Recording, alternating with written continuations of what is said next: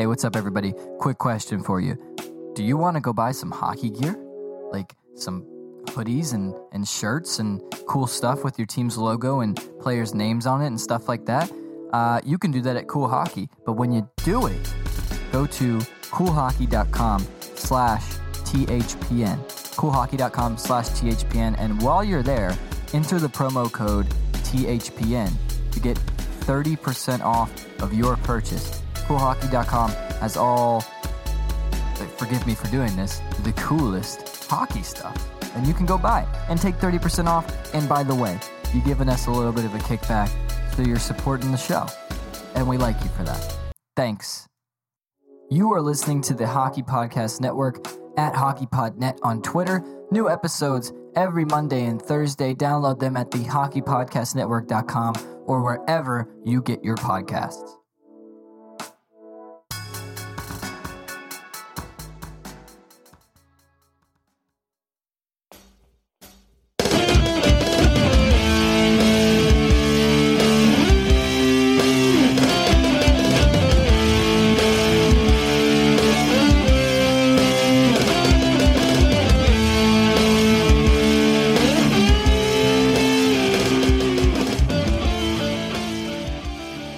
What's up? Siren Sounder Podcast, Hockey Podcast Network, episode. Um, hang on, hang on, hang on. 55. It's gotta be 55, dude. It has to be. I've been wrong about this two weeks in a row now. I'm gonna start just being like, hey, Siren Sounder Podcast, episode 94, coming at you. Um, yeah, there's no way I can be wrong about it three weeks in a row, right? I like I looked uh, after the first week I was wrong and I was like okay now I know it's this. And the next week I was like huh let's not be wrong again. I know it's this. But in my head you know I I was thinking off of the one before and I was like oh say that one again but it was one up. I got it wrong again. But three weeks in a row you can't do that right? It's not possible. So it's got to be episode 55 that you're listening to. It has to be it 100% has to be episode 55 and if it's not and if you're listening to this and the title says episode 56 or 54 or whatever it is, it's not 55, then now you know that this is a bit that I'm just doing from now on. I'm getting the episode. If, if I get this one wrong, I'm just letting you know. If I get this one wrong, I'm getting all of the episode titles wrong for the rest of existence. Like every episode from here until the end of this podcast, I'm getting them wrong on purpose. Um, how y'all doing? You doing all right?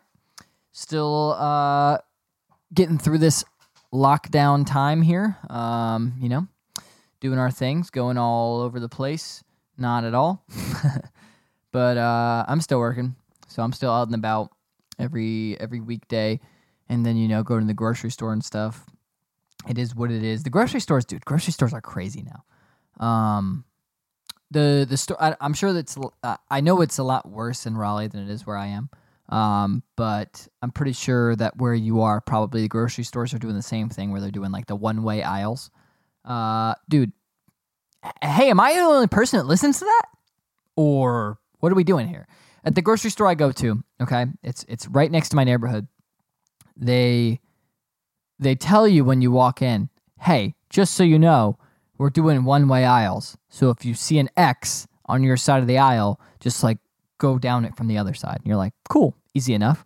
Um, and then you walk in and you see like there's an arrow. If it's if it's one way in that direction, there's an arrow, and if it's the other way, it's an X. Okay, it's really uh, it's really easy to tell what the fuck is going on. And I'm walking down the aisle one way, and here comes 74 people walking the other way, and I'm like, you guys just don't follow the rules or what? I'm all for breaking rules, but why am I the only person in this store following the rules? It's really annoying. Um, but also there's like I've been to Lowe's a lot too, like for uh for stuff around the house. And dude, the aisles when did when did all these stores start putting their making their aisles like a foot and a half wide?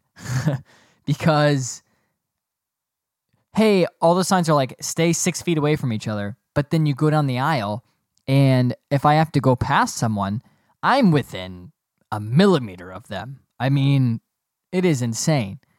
It's just crazy, man. Also, I think about this all the time. Maybe no one else thinks about this all the time. But at the grocery store I go to, I go to a Publix, right? It's right, it's right out of my neighborhood. And every time I check out, and this is a Publix thing, I guess, but the the bagger always asks, "Do you need help to your car?" Which is, you know, cool. Like, be be courteous, do that. Uh, I understand. Like, it's a it's a nice thing to ask, and I always say, "No, I'm good, thank you, though." And eighty percent of the time, the person goes, "Are you sure?"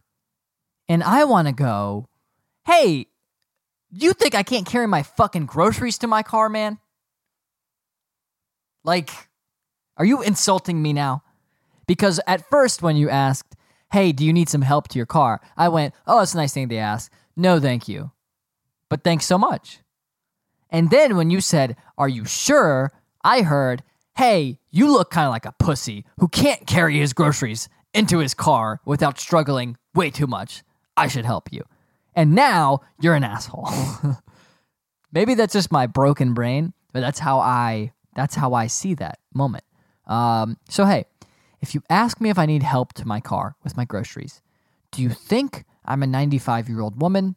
And if the answer is yes, then let me know that so I can work on that because I don't want to look like that. Uh, but that's that's the world we're living in. Getting a, getting away from all the nonsense. Super excited for uh, episode this week. I got to sit down and talk to Michael Smith, uh, who works for the Hurricane, senior editor. He does a lot of stuff, uh, as you'll hear him explain kind of his his job role and what he does for the team right now, and and you know over the last little bit here.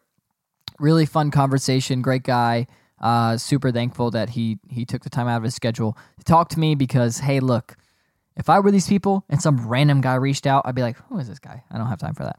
Uh, so they're much nicer than I am. I'll put it that way. But I'm super thankful to everyone I've been able to talk to so far. Um, you know, so thanks. Thanks for doing that. And look forward to that. We have that that guest segment coming up here. Uh, real quick before we get into that, a couple things from the league.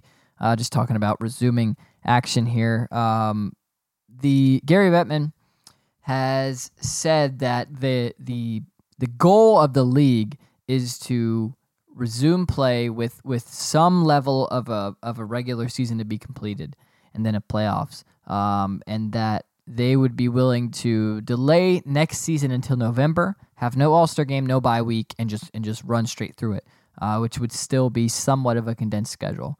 Uh, look, I guess uh, I guess I'm cool with that, you know, um, because if you take out the All Star game and the bye week, that's basically two extra weeks you've got, um, and if you start toward the beginning of November, like let's say November 5th or something like that, um, you're only starting like a week later. So you're condensing the schedule by like a week, 10 days maybe. Um, and it's not, you won't notice anything. You, you might have uh, one or two more back to backs in the entire season, and no one really notices anything because everyone's everyone's doing it. So that that's fine with me. Uh, that that all depends heavily on whether or not they're able to restart things here by I don't know mid June to July, which you know I'm I'm starting to think might be possible. Though I I don't think they'll be able to do it with fans. I, I really don't think they'll be able to do it with fans. Uh, I don't think that's going to happen until next season. So I think that what they'll do, and I know they've reached out to a few places here, uh, like in New Hampshire where no one lives anyway, so it's probably fine. Uh, to do like neutral site games which I think is a good idea. If you're trying to to find the the soonest time to get back, you know, do it in a, in a remote area. You know, do do it outside of these big cities. Um, and what a what a time to what what a what a cool thing for these little towns that, that might be able to host NHL games. But to me, whatever, find a rink somewhere, you know, and do it. If you're not going to have fans, have benches, and have a, a good rink that has resources to, you know, have good ice quality and everything and, and make it happen, dude. Who cares? Uh, you don't need you don't need much more than that. Televise it, you know, as long as it's got angles for for um, television cameras, broadcast, and everything. Go for it. I think that that uh, you you can probably see that by midsummer, and then you know we can get the playoffs over by end of August, maybe and then real short off season, and then uh, next season in November. So looking forward to that if they can make it happen. But again, that is all based on what we do, and you can do your part to help make that happen by uh, staying away from a bunch of people. And uh, let's get these numbers down and down and down so we can get this season restarted, huh? The league did uh, extend the self quarantine through April 30th, which makes sense. Where I live, that's where the uh, stay at home order is anyway, and we only have like 110 cases in the entire county, which you know I'm not minimizing it. It's it's cases, but it's not a huge amount uh, when you talk about hundreds of thousands of people that live here. So um, that obviously makes sense to me to extend that quarantine. Uh, the next big piece of news I have is that the players were told on a call that the salary cap next year is going to stay at a flat 81.5 million, which is the same as it was this season, uh, which is a big deal because it was it was pretty well talked about that the salary cap was going to go up, you know, a decently significant amount. When you talk about going up even two three million dollars the next year, I mean that's a that's a that's a big deal. It's a whole nother contract you can fit in. Um, so I think a lot of teams and and probably the Hurricanes included were planning for everything as if that that salary cap's going up.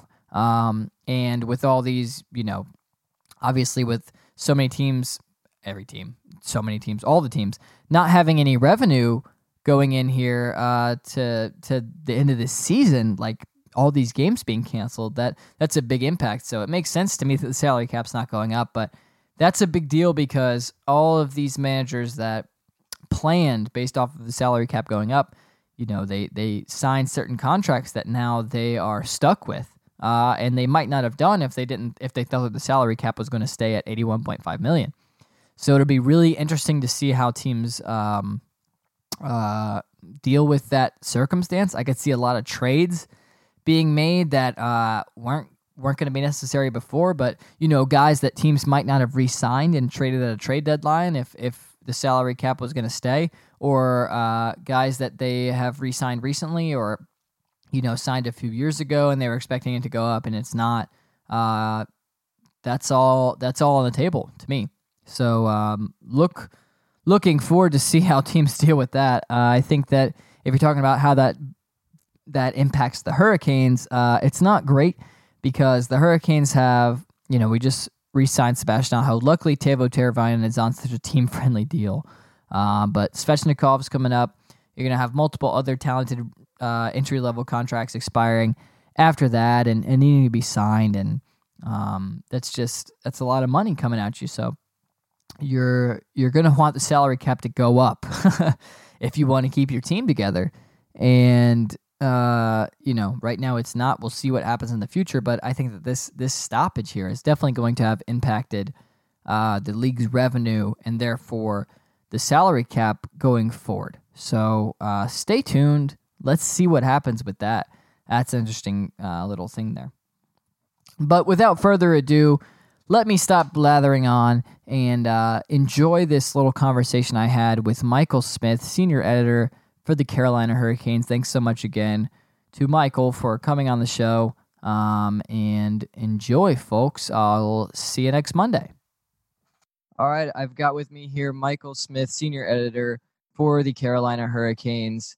Uh, Michael, I'm sure as many people as me are wondering, uh, what exactly does that mean? what's your what's your day to day like for a senior editor? Yeah, it's a great question. Um, it's kind of a continuation of what I started out as. So I was first hired uh, back in September of uh, 2011 as uh, the web producer. Um, and that was sort of an all encompassing web writing uh, position. Uh, but over the years, it's changed a lot. The whole landscape, I think, of, of digital uh, content has changed a lot in the last nine years. Um, uh, so with that, my role is kind of uh, shifted over time. Uh, I was a senior web producer and writer at one point. Now I'm senior editor. Um, uh, but ultimately, what it comes down to is is uh, digital content content creation, uh, and what that focuses on right now is namely writing and podcasting. though you know it's it's a bit slower now during this pause that we're currently in. Um, uh, but that's sort of what it focuses on. I, you know, a number of other things, whether uh, it's being on the video board during games or uh, contributing on on video whenever whenever I'm asked to, basically, um, and then uh, still handling some of the website. Um, editing updating things there um, making sure information is up to date we're actually doing a, a project here uh, in the next couple of months to revamp the homepage. Uh, it'll look uh, more like NHL.com does now.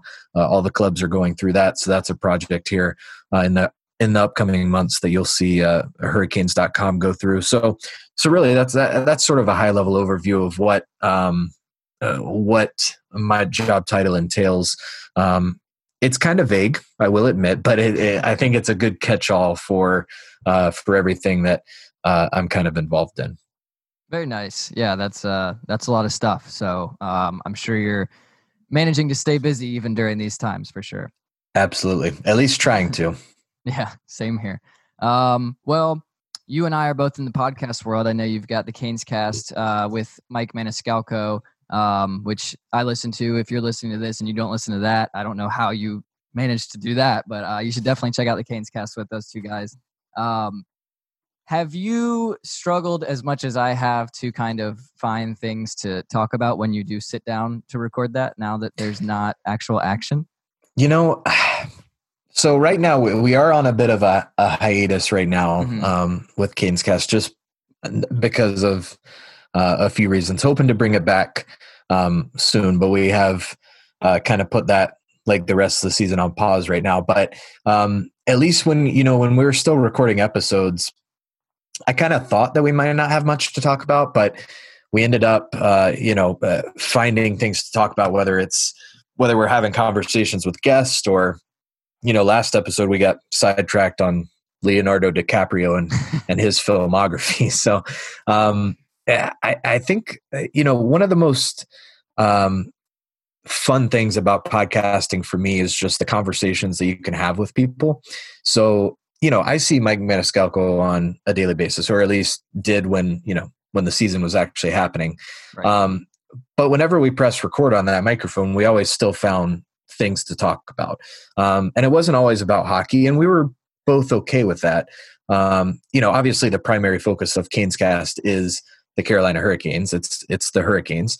Um, but you know we don't shy away from other things whether it's pop culture or um, food or uh, crispy beverages you know we, we, like to talk about a little bit of everything uh, uh, to give um, you know to hopefully connect with listeners on on just more than than a hockey basis but yeah you know for whatever reason we uh whenever i think even even during the season say we've only played uh a couple of games in between episodes uh, I kind of go into an episode thinking, oh, we might not have a lot to talk about, but um, maybe it's partly Maniscalco's background in radio too, is uh, in daily radio too. Uh, you know, shows that are three and, and four hours long, like they have to find stuff to talk about, and we always end up finding s- stuff to talk about. And uh, you know, hopefully it's it's engaging. I have fun doing it. It's one of the most fun parts of my job, honestly. Um, and uh, you know i hope you enjoy podcasting uh, as much as i do. Yeah it's definitely it's interesting right? You just kind of sit down at a mic and get your thoughts out and record it and, and send it out to people. Um, yep. the, the weirdest part for me is it's not like and I, I hear a lot of i listen to a lot of podcasts and a lot of mm-hmm. podcasts are you know like comedy you'll see like a stand-up comedian doing it and they'll say the same thing. It's weird just recording it out and not having an audience in front of you but knowing that there's an audience out there somewhere listening. Um, so sometimes it's kind of weird just like having conversations and spewing words into the void. Um, but it's really cool to me, and I'm sure you guys have way way more of this than I do. But even still, um, just the interactions from people, yeah. whether it be on Twitter or anything like that, um, kind of giving you that feedback that like, oh, we're listening to this and we enjoy it and we want to be part of it. Um, that part to me has been what's been really cool. Um, and it's yeah. it's re- it's really nice when you can get fans to kind of engage and, and give you content as well. Right. It's a, it's a way to have uh, conversation with with folks that you might not converse with on a daily basis. It's um, it's a way to connect to fans. It's a way to uh, engage with fans.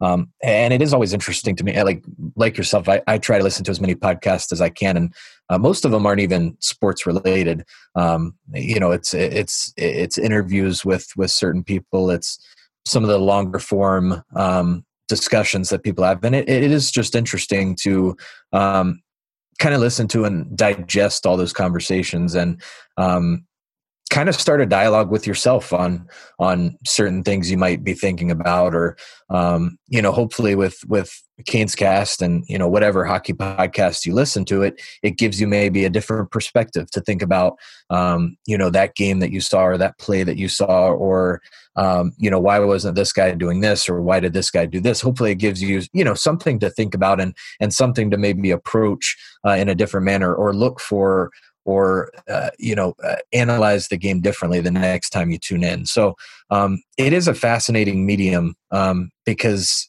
it is a lot similar to radio in a lot of ways um, but it's taken on this life of its own where um, uh, where anybody can uh, can create a podcast and can start connecting uh, with people all over the world. And it's um, I mean, it's it's truly a fascinating thing, um, uh, and uh, I think it's uh, it's an important medium, um, and uh, you know, it, it's good to see um, so many um, people diving into it and and and having these conversations uh, with people that they might not otherwise get to have these conversations with. So I I think it's uh, I think podcasts are great. Uh, there's too many of them. Uh, as there, there's too many Netflix shows. There's too many Netflix movies. Like you'll never listen to every podcast or watch every show or watch every movie. But as long as you find the ones that appeal to you, um, uh, it's, it's it's it's it's worthy content that uh, that should be consumed.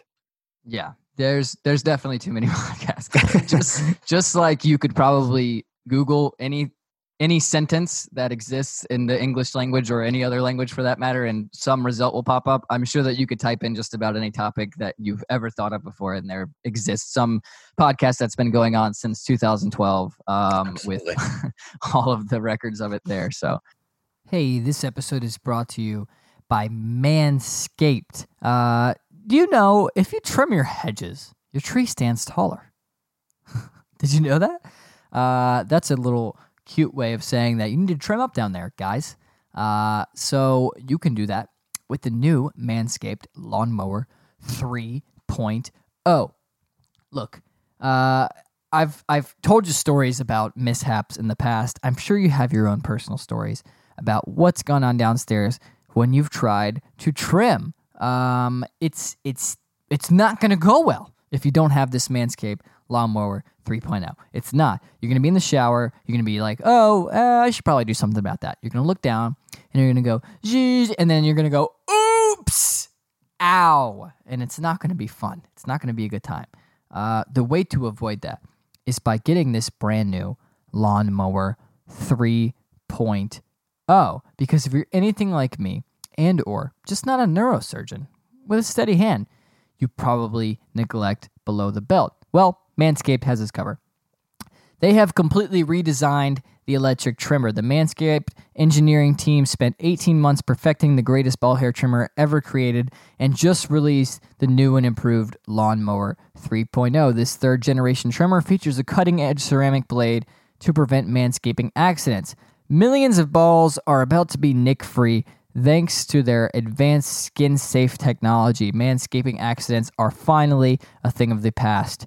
Rejoice, men all over the world. When I tell you this is premium, I mean premium. The batter the battery lasts oops, the battery lasts up to 90 minutes. You can take a longer shave that way. You don't need 90 minutes. I mean, come on. You don't need 90 minutes. What are you doing? If you need 90 minutes. So what that means is that you don't have to charge this thing all the time, which is absolutely great. You don't have to worry about uh, charging it up to get going. One of the coolest features it has is the LED light, which illuminates grooming areas for closer and more precise trimming. That's actually very true. It's it's really nice. Uh, you don't think about it. A light, like why have we not? If you've if you've used a drill before, you know that most drills come with lights, and you don't think about it. But when you when you hit the, the button and and light lights up, you go, oh, this is nice. I can see what I'm doing more. It's the same thing, except hey, if you miss a screw, you missed a screw. If you miss this, you're cutting something. That's bad. Uh, but not with the Manscaped because it's got that skin safe technology. You're not cutting anything. They have also upgraded to a 7,000 RPM motor with quiet stroke technology. 7,000 RPMs, dude. Imagine revving your car up to 7,000 RPMs. That's how quick this motor's going. You're not cutting a damn thing. It can go through anything. I don't care how thick your bush is, this thing's getting through it. I can tell you that. You can also show it off loud and proud because it has this intelligently designed stand with a rapid charging dock powered by USB. It's like a it's like a iPhone charger. You just plug it right in and uh, plug it into your little stand, and it looks great. It looks super professional. Um, you know, it's it's kind of like a decoration on your uh, bathroom vanity there. If you're listening to me speak about this right now, you are one of the first people to hear for yourself this life changing product, and I want you to experience it firsthand so you can get 20% off and free shipping when you use the promo code THPN at manscaped.com. Your balls will thank you. Again, 20% off and free shipping with the code THPN at manscaped.com. That's manscaped.com, promo code THPN. All right, back to the episode. Um, you mentioned Netflix and stuff like that. I'm yeah. interested uh, diving in a little bit of personal stuff here. I'm sure you've been at home, you know, for most of the time, just like the rest of us during this social distancing phase. What uh, what do you do to stay sane? Is it uh, you know, other than obviously the work you got going on? When you have a break, is there a is there a Netflix show you've been into? Is there any kind of content like that you've kind of binged on during this time?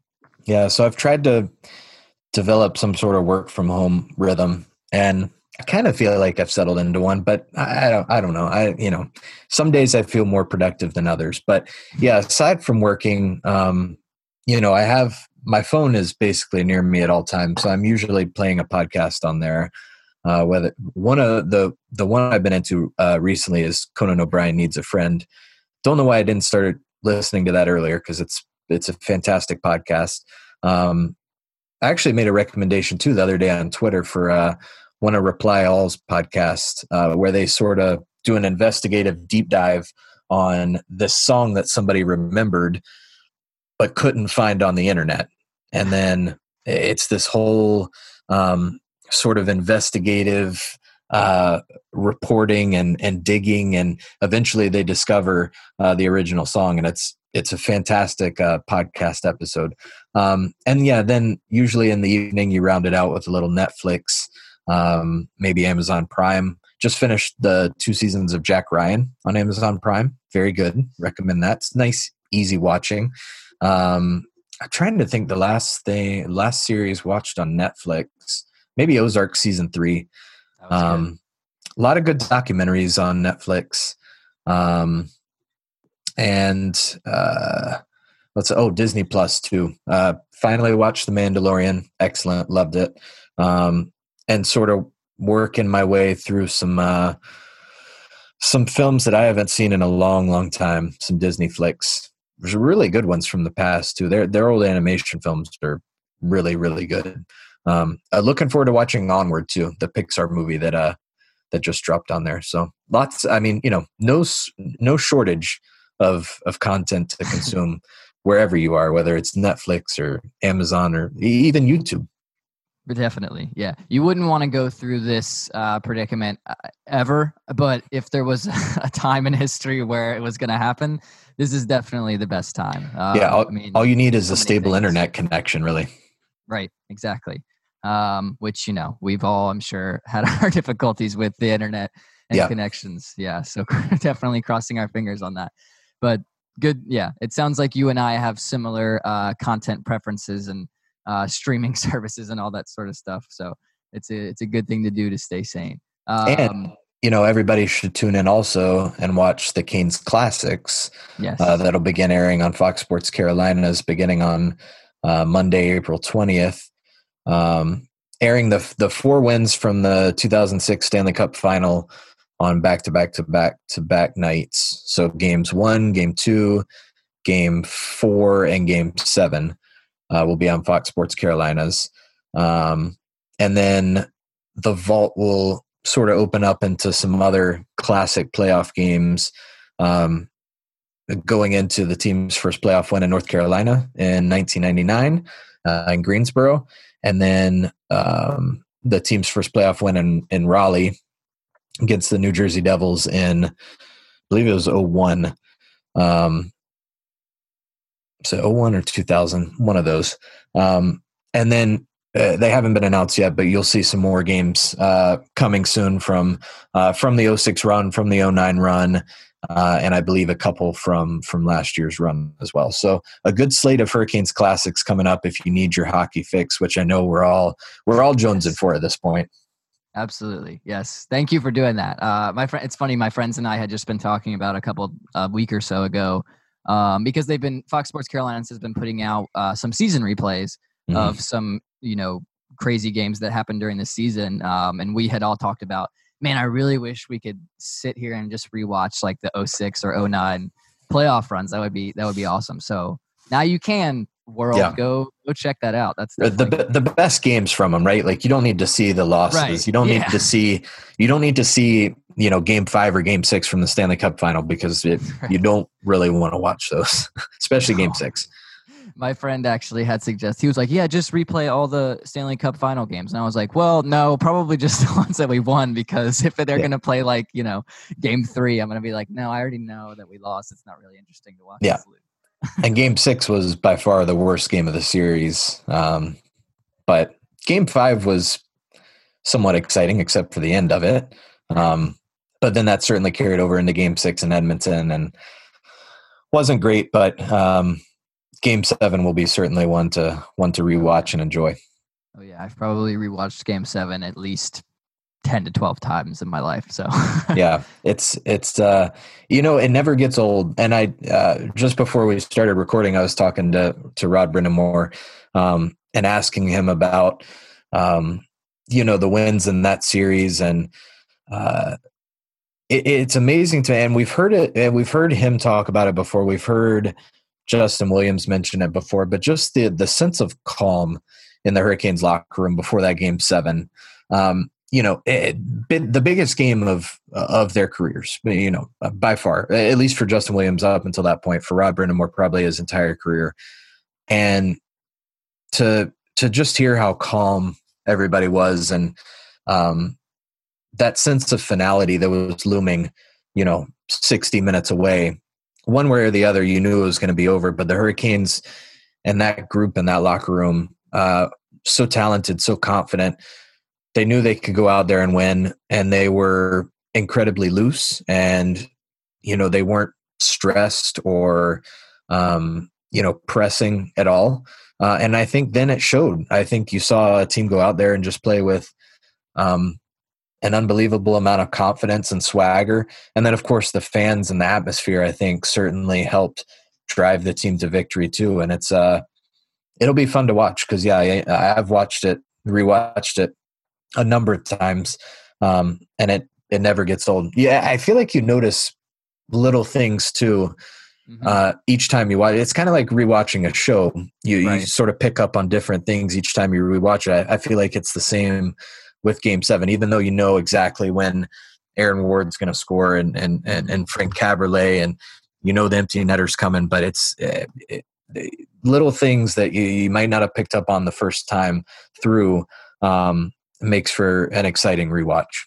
Yeah, definitely. And no matter how many times I rewatch that, the last I don't even ten minutes or so of regulation uh, yeah. will still always give me chills. I mean, especially just everyone standing and it's loud. I mean, we all know how amazing PNC can be during those moments, but that is that will forever stand out to me as as you know, kind of the pinnacle of this is how great this atmosphere and this fan base uh, are, and yep. uh, just kind of proof to the world that that is how it is in in Carolina. So, yep, yeah, it's uh, that that atmosphere that night. I think really, really that whole playoff run, and I think too it helped that um, the Hurricanes had some early playoff success in North Carolina. So they had that playoff run in Greensboro, um, their last season in Greensboro. Um, they made the playoffs uh, in Raleigh, uh, losing in the first round to the New Jersey Devils, and then made that deep run to the finals the next year. Um, and then obviously winning the Stanley Cup in 2006. But that that early playoff success um, definitely I think helped stabilize and and really grow the fan base here. Um, uh, because uh, you know for for Peter Karmanos to to select this market and to have this vision that that that hockey would would work here and and would thrive here that you know maybe many people weren't considering in in the late 90s um, and an area that's only grown since then uh, for him to have that vision and then bring the team here and then for that team to have the success that it had so early i think played a huge role uh, in how successful this franchise has been you could maybe make a similar argument for vegas too and the success they had in year one and and going all the way to the stanley cup final and um, sort of really galvanizing that fan base um, into what you see it as today. It's it's an incredible atmosphere. It's one of the most exciting uh, road buildings to to go see a game in. Um, but I think the the the early playoff success here, even just making the playoffs um, early on in Raleigh, and then just going to the finals uh, in 02 and obviously winning the cup in 06, but that helps build a fan base and the Hurricanes, uh, the success that they had on the ice early on um, was incredibly important to really it's a, this this whole his this whole North Carolina history that the team has had. Definitely, yes. Uh, I mean, I can I can speak to that. I was I was born in 1994, so I'm you know six seven years old during the first Cup run, um, and I that's when I I mean I started watching every game, and that's when I started playing as well. So um, I know that back then it had that surge. I know that the same thing is happening now with a lot of you know younger kids getting into the game, and I, I think that it's awesome. When I remember growing up in Raleigh, there were you know a couple rinks. There's been the Rec Zone back in the day before it was RCI.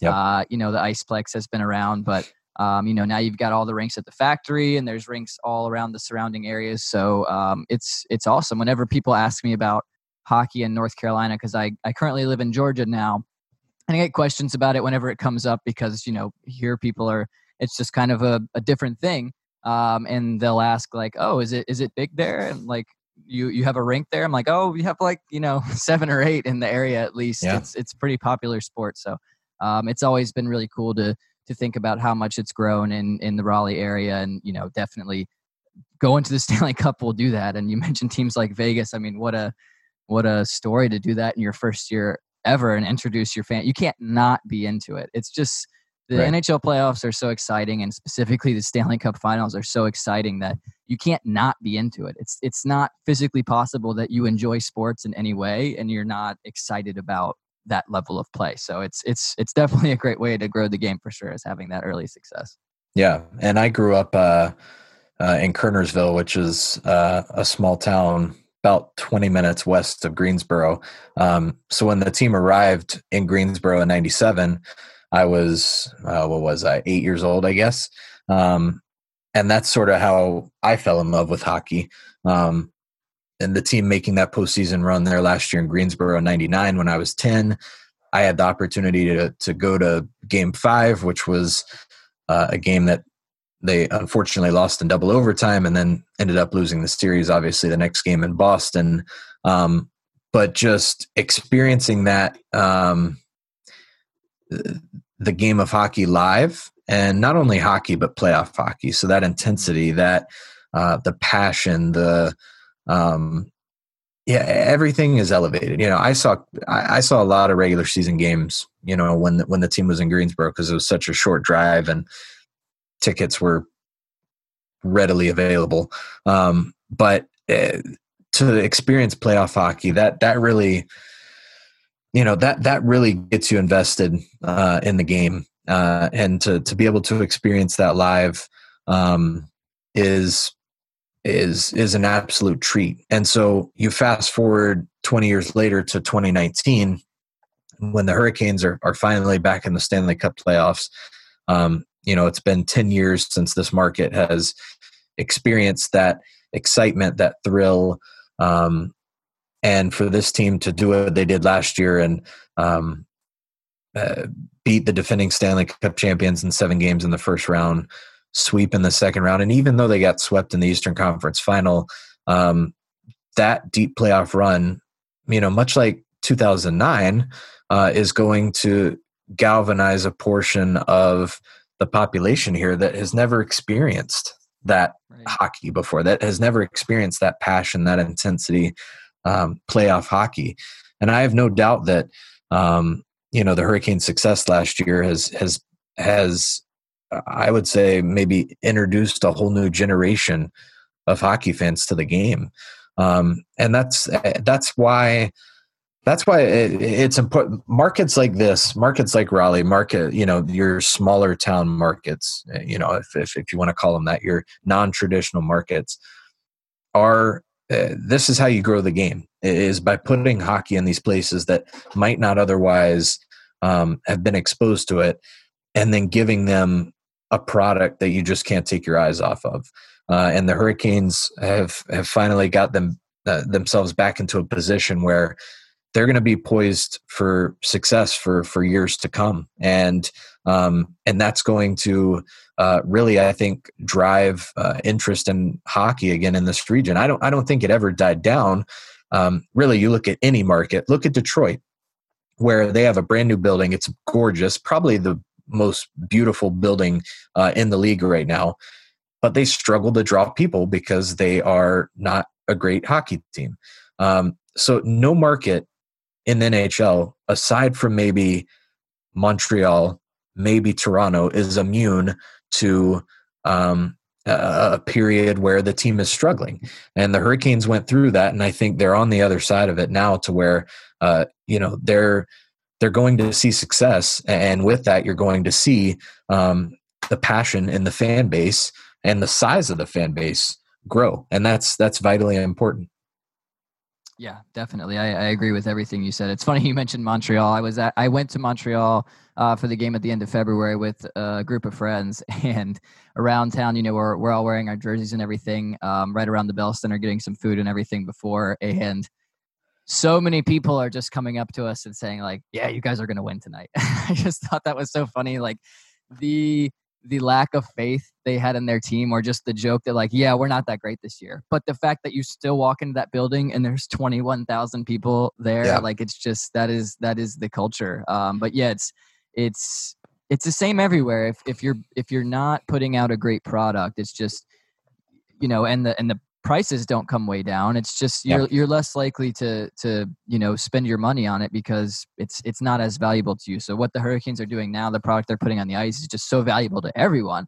that uh you know it's it's inevitable that the tickets are going to get bought and the and the fans are going to be there every game. And and I think now like just like you said the fact that I think that they they've really people trust in the plan for sure. I mean you you look at a lot of teams whenever they make a move or, or anything whether it's a, a, contract signing or a trade or a, you know free agency anything of the like and everyone wants to judge it and you see fan bases where there's a lot of distrust in everything that the management does you know yeah. they, they don't they don't quite understand why they were doing it to me every every fan defends everything that the management group does in carolina now and it's because uh, you know i think it has a lot to do with the fact that tom dundon is is kind of like very clear and he's just a a I don't want to say blunt because that sounds negative, but like he he's he's honest. He's very mm-hmm. much like Rod Brind'Amour in that the way when he communicates, you know, there's no sugarcoating anything. He's going to tell you what he's he wants out of a situation or, or, what he plans to do. And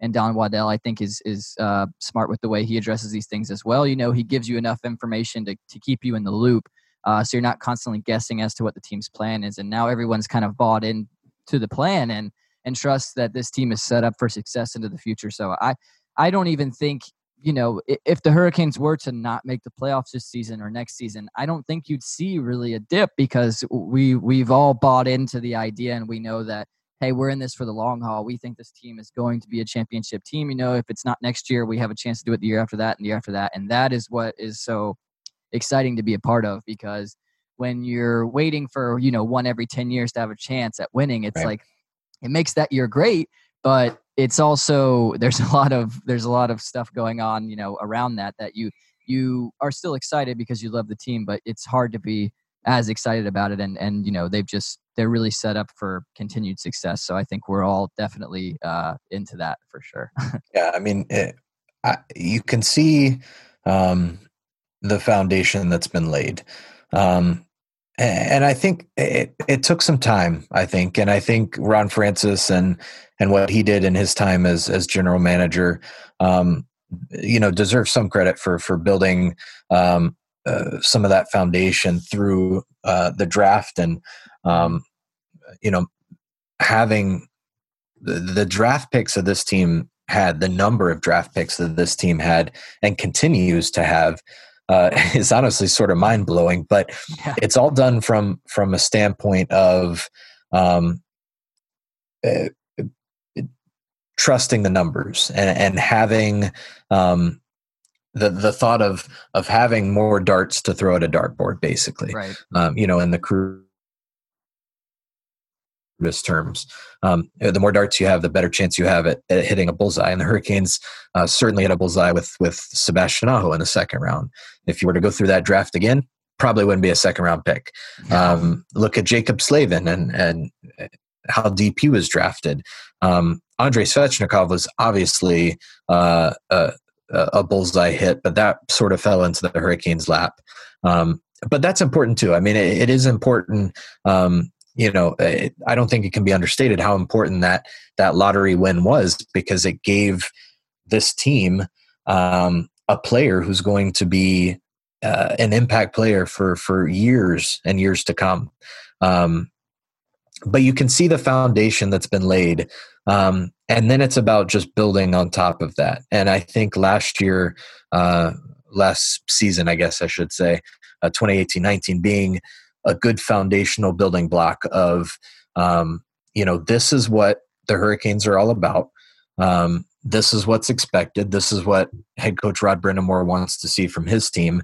Uh, and now you have to build on top of that. And i think what you saw out of this team this year the 2019-20 team um, I, I, think it maybe struggled to find an identity for for a little while.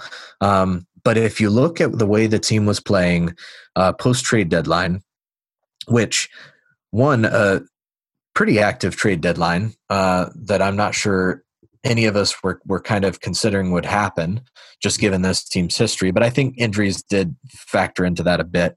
Um, but the way the team came together on that last road trip, um, that game on Long Island in Nassau Coliseum almost felt like a playoff game, like a, a, game of importance.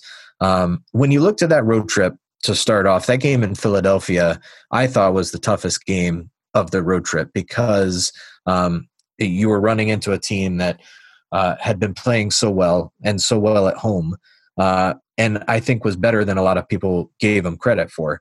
Um, so uh, when the Hurricanes lost that game, it was disappointing, but I looked at it as okay, you can still come back, win a few games, and be fine. But still, that that Saturday game in Long Island on Long Island carried a bit of weight to it, um, and to see how how well the Hurricanes played in that game, and for Vincent Trocheck to get his first goal with the team, uh, and then to come out the next night in Pittsburgh, the next afternoon in Pittsburgh, uh, and to have Morgan Geekie do what he did, um, eh, it was just and Alex Nedeljkovic and that, Um, to see the way this team came together that last stretch of the road trip, I'd really like to see where they could continue on. You know, if there was some sort of resolution to the regular season, if there was an expanded playoffs, whatever.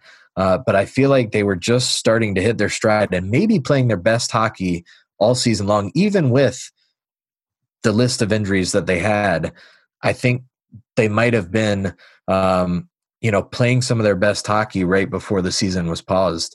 Um, and, you know, when or where or how or, you know, with who it picks back up with, we don't know. But, uh, right. but hopefully we see some kind of conclusion just to, to be able to put a bow on this season and, and to see if the Hurricanes can build on what they were able to do last season. Oh yeah, that's what we're all hoping for. All right, Michael, I'll let you go after this. Uh, I got a quick Twitter question for you and it is from Andy Elliott at Andy Elliott 1999.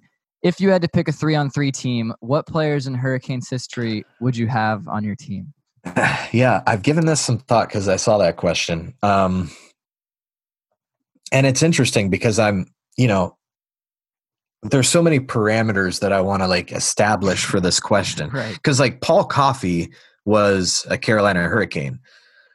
Was he you know, Hall of Fame Paul Coffey when he played for the Hurricanes. Uh, he's, you know, he's on the back of it. He played two of his last three seasons with the Hurricanes. So, right. you know, I, I don't know.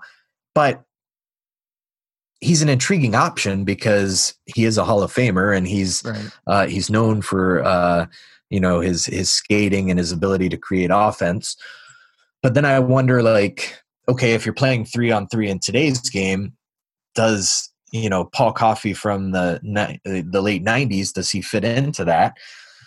Um, do you even need a defender? That's the other thing Right. are you Yeah. just are you going for it or are you trying to at least you know give yourself um yeah are you are you just offense all the way or are you are you trying to to play it like a coach would now with at least one defenseman out there so then maybe you put Dougie Hamilton because he plays today's game he plays 3 on 3 um he understands you know all of that or do you go with somebody like Joni Pitkanen who um also can skate and has those offensive tendencies was kind of an in between, you know, didn't play in the time of three on three, but probably could have. Um, Right. Or do you just load up with like, you know, Aho and Svechnikov and, and Teravainen? Uh, and I know that's all recency bias because they're all on the current team. Um, so I, it, it's it's such a good question because you can make arguments uh, for anybody, but I think if uh, let's, uh, I'll at least answer the question and, and give three. I think a, a line of a, a solid line of three players. Um, I think you have to go with Sebastian Aho because he's uh, such a smart, cerebral player. He can create plays. He can score. Um, he's quick. He's sort of built for the three on three game. I think then you have to go with Andrei Svechnikov because of how much of a pure scoring talent he is. Um, I will, and then I kind of want to go. Oh, this is